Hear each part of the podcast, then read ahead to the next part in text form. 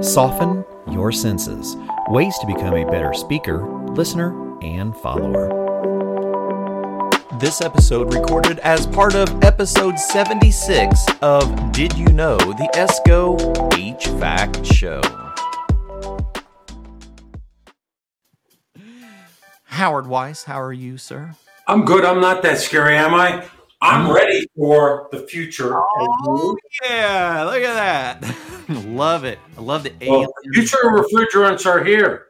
We need you to be ready. And Greg, I'm so glad you pointed that out. You know, this really is a great class, right? It's not a extremely big challenge to introduce into it. It's something that we have to introduce into our educational program because it's upon us, and it's very important that we train our technicians. Couple things that, Howard, I would like for you and I to discuss. So, you know, we spent time with Jason talking about why. We spent time talking to Renee about how. But let's talk a little bit about the importance and the significance of why we think it's a little bit different at ESCO, the importance of the design that we have in our programs. Well, first of all, I'll back up to something that you asked Jason. Yeah. You asked Jason, when did all this start? Yes. And something that's interesting is something called the Coalition of Like-minded Organizations. Back in twenty sixteen, ESCO started working with leading manufacturers of refrigerants and associations, manufacturers, understanding that all this was underway. Yes. I, and, and let me just share something. I get probably the number one thing we get called on. Why is this all happening right away? Right. Okay. And I remind people, I go, we actually brought this to your attention at our conference in March of two thousand ten. fourteen years ago. fourteen years ago. So, that you know, We, st- we talk about the Safe Refrigerant Transition Task Force. Yes. ESCO has been involved in committees for the last fourteen years, trying to make certain that whatever happens, we can easily break it down, make it attainable, give you information to help you educate your students. So let me just give you a quick idea. We get a an email. Here's a proposed rule from the E P A or final rule that's coming out. Yep. And it could be several hundred pages. Is that what you get from us? No, you usually get a one or two page summary of what you need to know. Yeah. So a lot of notes. Right. So a lot of what we're trying to do, we're trying to make it easy for you to do your job by taking the time to read the here. Reading the government regulations is like reading a simplified version of the I R S tax code. It just doesn't exist. Okay. So a lot of what we're trying to do is break this down, understand their meaning, and then tell you exactly what you need to know so you can be more productive in your job. A lot of people aren't aware that part of that final rule that you're talking about is the, the E P A's directive to potentially require new training requirements for A two L refrigerants.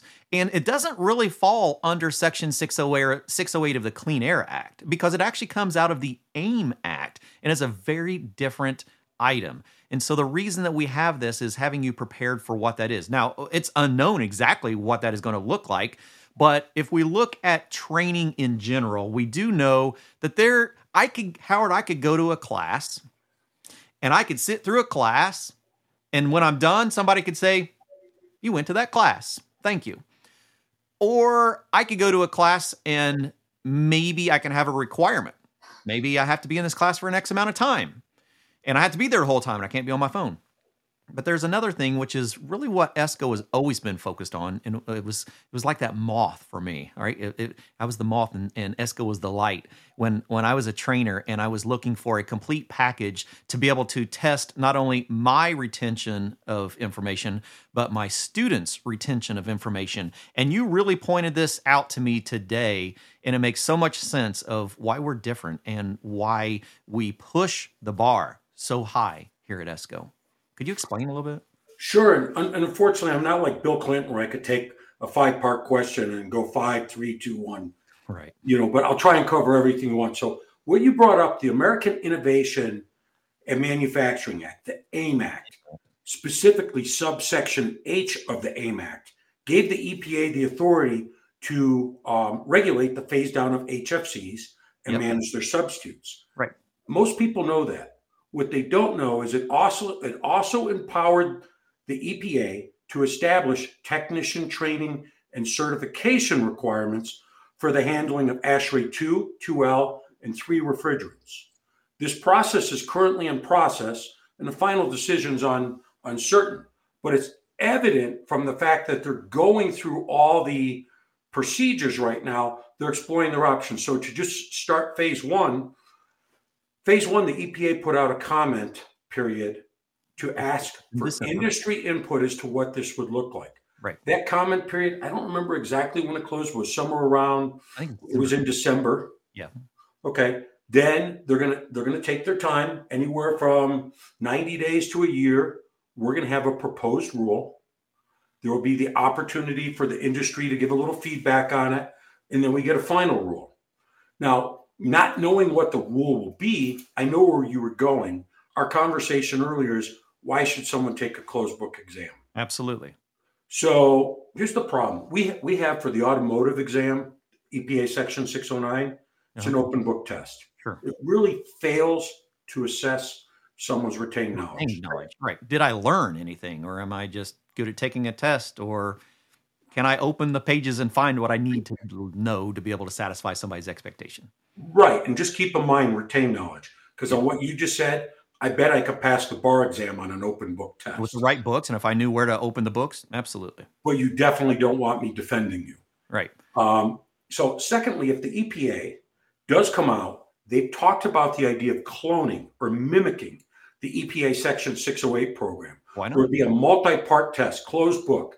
The idea that this training may require the same elements, a card, all the same tools. Well, if they do that, are they going to grandfather someone who just sat in a class and got a certificate of attendance, or someone who got a certificate of completion, or someone who actually took a closed book exam? The answer is probably the last. Exactly. We don't know that, but the last thing, taking a closed book exam is the only way you could truly reduce liability. So what we were chatting about. Yeah. Yeah. What we were chatting about earlier, and just for everyone else, we have to distinguish between someone getting a certificate of attendance, a certificate of completion, or an industry certification. They're not the same thing. Okay. It all drives to the difference between knowing about something and validating one's retained knowledge of the subject. Mere awareness of the existence of standards does not equate to a deep comprehension and a commitment to these standards. So I'd like to share a story that that I think everyone will appreciate. Okay, yeah, yeah, that's what I'm looking for. I have a good friend who was a teacher, who had a former student who had passed away, died, using an aluminum ladder near a power line. Okay. It appeared that the court was going to favor the plaintiff until the instructor was called to give their deposition. They asked questions of the school, the state, and the teacher. How did you know the student? It was in your class when you covered the material. Did you take attendance? How do you know they fully understood the material? There was a plethora of questions. While it appeared the plaintiff would win, the case was ultimately dismissed on one single reason: documentation the student understood the established safety standards from the exam they took. Wow. So that's a liability interest, significant liability interest there. And and that's the thing, Clifton, if whether you're dealing with students, customers, or employees, should one of them be injured on the job, do you have the documentation to validate they had to retain knowledge to adequately perform said task? So we all, if you're a teacher at a school, hey, here's your safety glasses, here's your gloves, we go through everything. But do we give them some kind of safety exam to document? Validate it. Yeah, absolutely. Did they, you know, and I've had our distributors, and if you're a distributor trainer out there, that's where I was before I joined the ESCO team.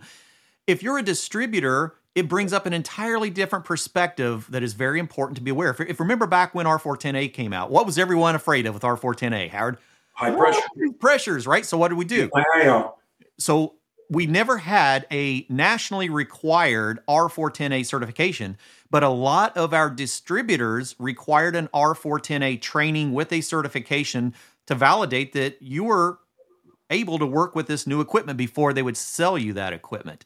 And we've already began to see this with uh, many distributors here in the country that are requiring their contractors to go through a training class, not just go through a training class, but take a take our certification, take our test to validate that they retain that knowledge. Now the distributor actually has their version of that insurance policy in their hand, showing, hey, my contractor went through this class, they retained the knowledge. If they made the choice later to do something incorrectly, I taught them how to do it correctly. They chose to do differently. And that's a big factor. So even as a school, we have to look at that. As a contractor, as a distributor, we all have the opportunity to look at it as I'm providing training and making sure that my student is retaining the information that I delivered.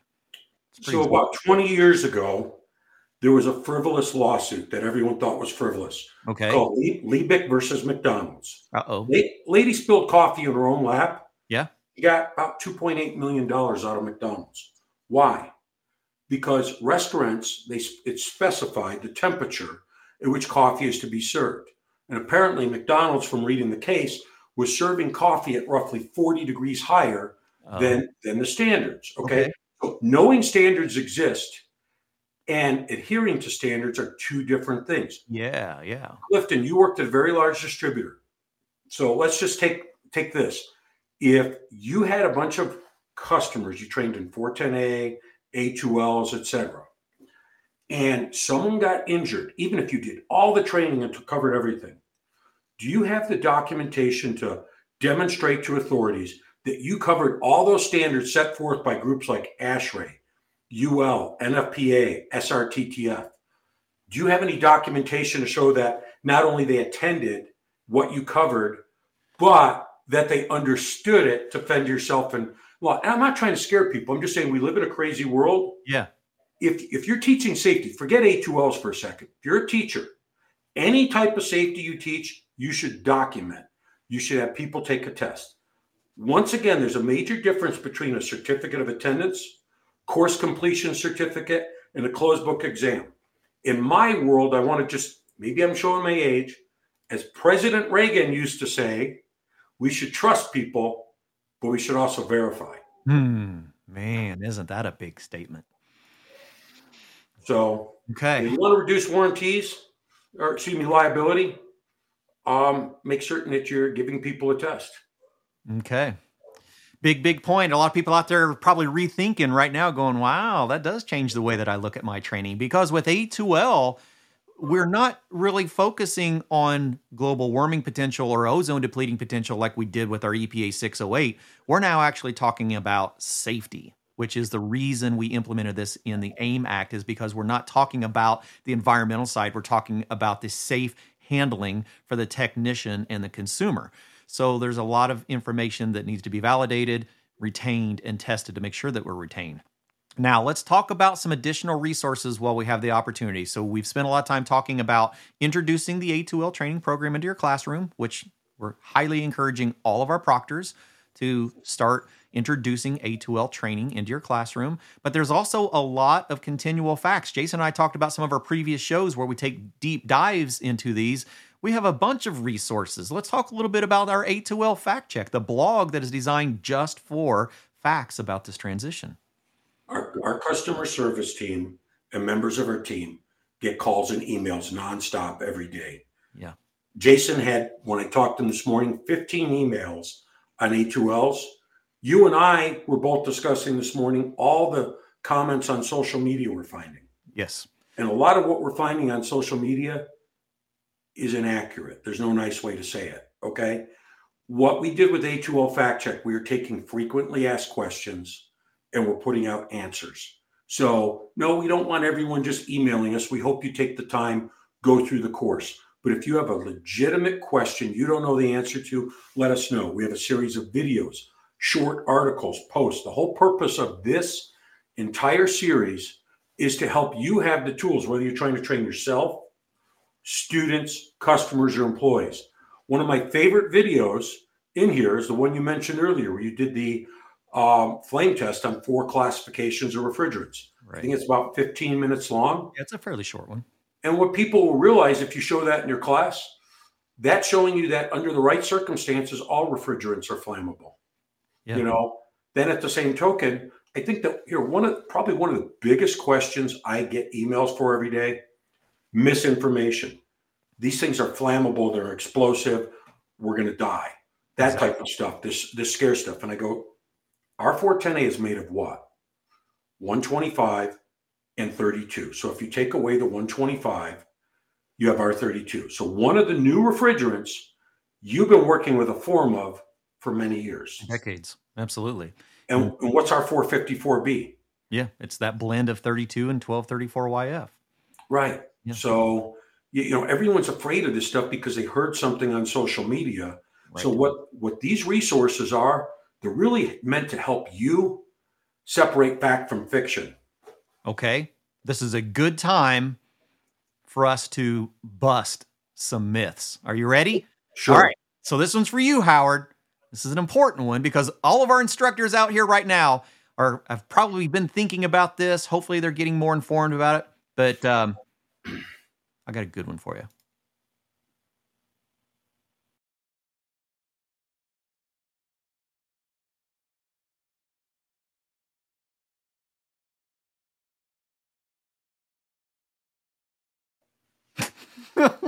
Thank you, Ty Bram. And he well, just did that a couple hours ago on the fly for me. He's so amazing. I love working with him. And he did that because that's probably one of the biggest posts that we see. Yeah. And, and and first of all, going back to the AIM Act, which gave the E P A the authority under subsection H to regulate um, training and certification, the AIM Act is not the same thing as the Montreal Protocol. Exactly. Okay. So even so, first of all, there's separate regulations. So does your E P A card cover it? No.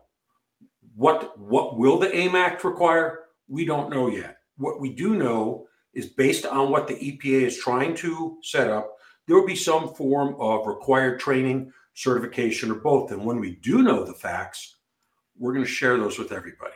Exactly. And it's important to note, so uh, there's the link for over to the A two L factcheck dot blogspot to be able to see where that is. And it's important for people to know that the E P A as well as the D O E are going to be hanging out with us at the National H V A C R Education Conference. So we encourage you to come join us. We're hoping that they'll have more information. They may or may not. Remember, we're talking about a government agency that is bound by, you know, certain uh, avenues of information, and some they can't disclose until they actually get to that moment in time. But they will be there. They may be able to answer some questions for us. But we have this continual interest, this continual conversation with the E P A, and we we promise to you, as we build this community, this entire H V A C and building sciences community, that we will be here to update you when things change as quick as they change. Uh, like Howard, I think had mentioned before, and, and Jason talks about it. You know, Howard and Jason are on the Federal Registry every day looking to see when the changes are. So when you see things come from us, it's because it probably happened that morning. And that's why we want you to continue to join us and just participate and stay ahead of the bar and not get behind. What do you think? At the conference, you're going to have the E P A, Honeywell, Chemours, Hudson Technologies, ESCO. You've got all the leading organizations in refrigerants and refrigerant regulations in a singular place. You've got our weekly our show, yep. our podcast, A two L Fact Check. A lot of people say, oh, you're just trying to sell certification. No, we're a standards organization that is trying to move the industry forward. That's it. And if you're not staying up to date with all of our communications, hop on board. Grab that Q R, it'll grab your information, it'll let us know what your piece of the industry, are you a distributor, a manufacturer, a contractor, and that way as we have pertinent information that is specific for your sector of the industry, we'll get notifications to you. And so we try to keep it very segmented so that we're not sending everybody the same thing all the time, but if it's important for your portion of the industry, we're going to have you covered. And, and I'd like to say two last things. If you're That's on LinkedIn, we have a group called H V A C Educators, which if you're a teacher, I don't care if you teach at a school, supply house, manufacturer, join it. Great way to be connected. And here's the real quick thing.